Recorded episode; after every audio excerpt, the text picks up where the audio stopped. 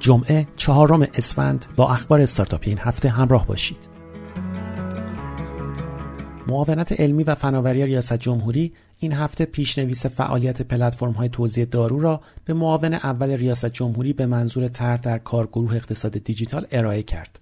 در این پیشنویس تاکید شده پلتفرم ها باید امکان اتصال مسئول فنی داروخانه به کاربران نیز فراهم کنند. این هفته شورای عالی فضای مجازی مصوبه جدیدی را در شش ماده جهت اجرا ابلاغ کرد. با این مصوبه استفاده از فیلتر شکن ممنوع اعلام شده است. همچنین این مصوبه تبلیغ اشخاص حقوقی در های خارجی را ممنوع کرده است. پیشتر در قانون جرایم رایانه‌ای فروش فیلتر شکن جرم انگاری شده بود.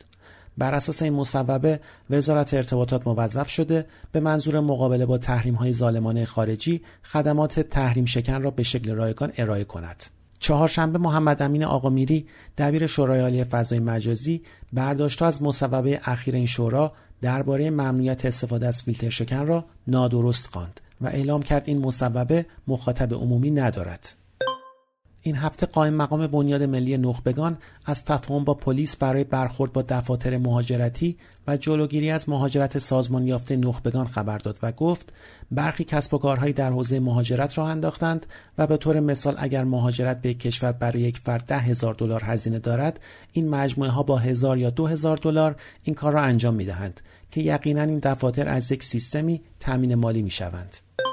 مهدی قزنفری رئیس صندوق توسعه ملی از سرمایه گذاری 2500 میلیارد تومانی این صندوق در اپراتور هوش مصنوعی با همکاری معاونت علمی در سال آینده خبر داد.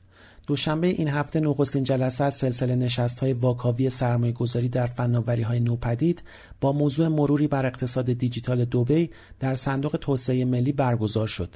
مهدی قزنفری رئیس هیئت عامل صندوق توسعه ملی در صحبت‌های خود در این جلسه عنوان کرد که پتانسیل رشد بالا، بازگشت سریع سرمایه و تنوع سبد سرمایه گذاری، انگیزه صندوق های ثروت از سرمایه گذاری در حوزه تکنولوژی های نوظهور به خصوص هوش مصنوعی است.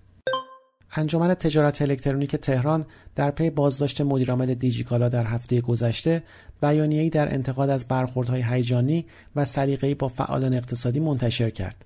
در متن این بیانیه آمده است انجمن تجارت الکترونیک تهران سراحتا بازداشت مدیرعامل دیجیکالا را که به واسطه شایبه خطایی که از فروشندگان این پلتفرم صورت گرفته است محکوم و بار دیگر بر لزوم توجه به تفکیک مسئولیت پلتفرم ها و کاربرانشان تاکید می کند. فرزین فردیس مدیرعامل سراوا در رویداد نوآوری در صنعت لوجستیک که هفته گذشته برگزار شد با مقایسه میان ایران و ترکیه از نظر کارآمدی شبکه لوجستیک گفت قیمت پایین و دستوری سوخت در کشور باعث شده انگیزه بهینه سازی و کارآمدسازی ناوگان لوجستیک در میان شرکت ها وجود نداشته باشد. سهم اندک تجارت الکترونیک در ایران می تواند از این منظر مورد بررسی قرار گیرد.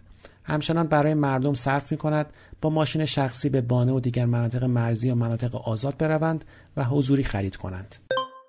اسنپ اعلام کرد همزمان با روز جهانی عدالت اجتماعی با همکاری خیریه نیکان ماموت و همراهی کاربرانش در طرحی با عنوان تأمین هزینه ساخت زمین چمن مصنوعی فوتبال برای نوجوانان و جوانان شهرستان قصرقند مشارکت کرده است. در این طرح در مجموع مبلغ 944 میلیون و 692 هزار تومان بابت ساخت زمین فوتبال چمن مصنوعی به این خیریه پرداخت شده است. شهرستان قصرقند در جنوب استان سیستان و بلوچستان واقع شده است. این هفته دیجیکالا اعلام کرد 97 تا 98 درصد کالاها از انبار دیجیکالا ارسال می شود و دو تا 3 درصد را فروشنده ها برای خریدار میفرستند. چهارشنبه دیجیکالا اعلام کرد مراکز تحویل حضوری آن در تمام ایران و شهرهای مختلف فعال هستند و اکنون 350 مرکز سفارش های مشتریان را دریافت می کنند تا آنها را به کاربر تحویل دهند. هزینه دریافت کالا از مراکز تحویل حضوری 19900 تومان و کمتر از تحویل عادی مرسوله به نشانی مورد نظر کاربر است.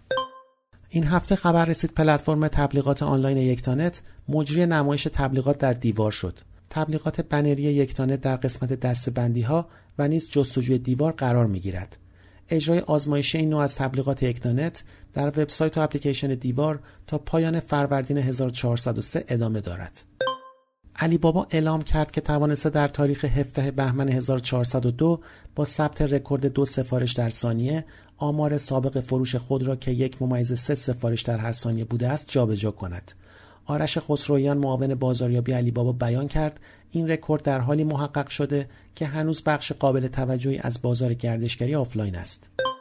سرویس پیمان ارائه کننده راهکار پرداخت مستقیم از این پس با سرمایه گذاری مشترک شرکت فرابوم و کارآفرینی نارون به نمایندگی از گروه مالی آگاه به عنوان یک شرکت مستقل فعالیت خواهد کرد. پیمان با بیش از یک میلیون کاربر فعال راهکار direct debit را برای مشتریان 13 بانک کشور در بیش از 100 کسب و کار آنلاین به طور مستقیم و هزاران اپلیکیشن به طور غیر مستقیم فراهم کرده است.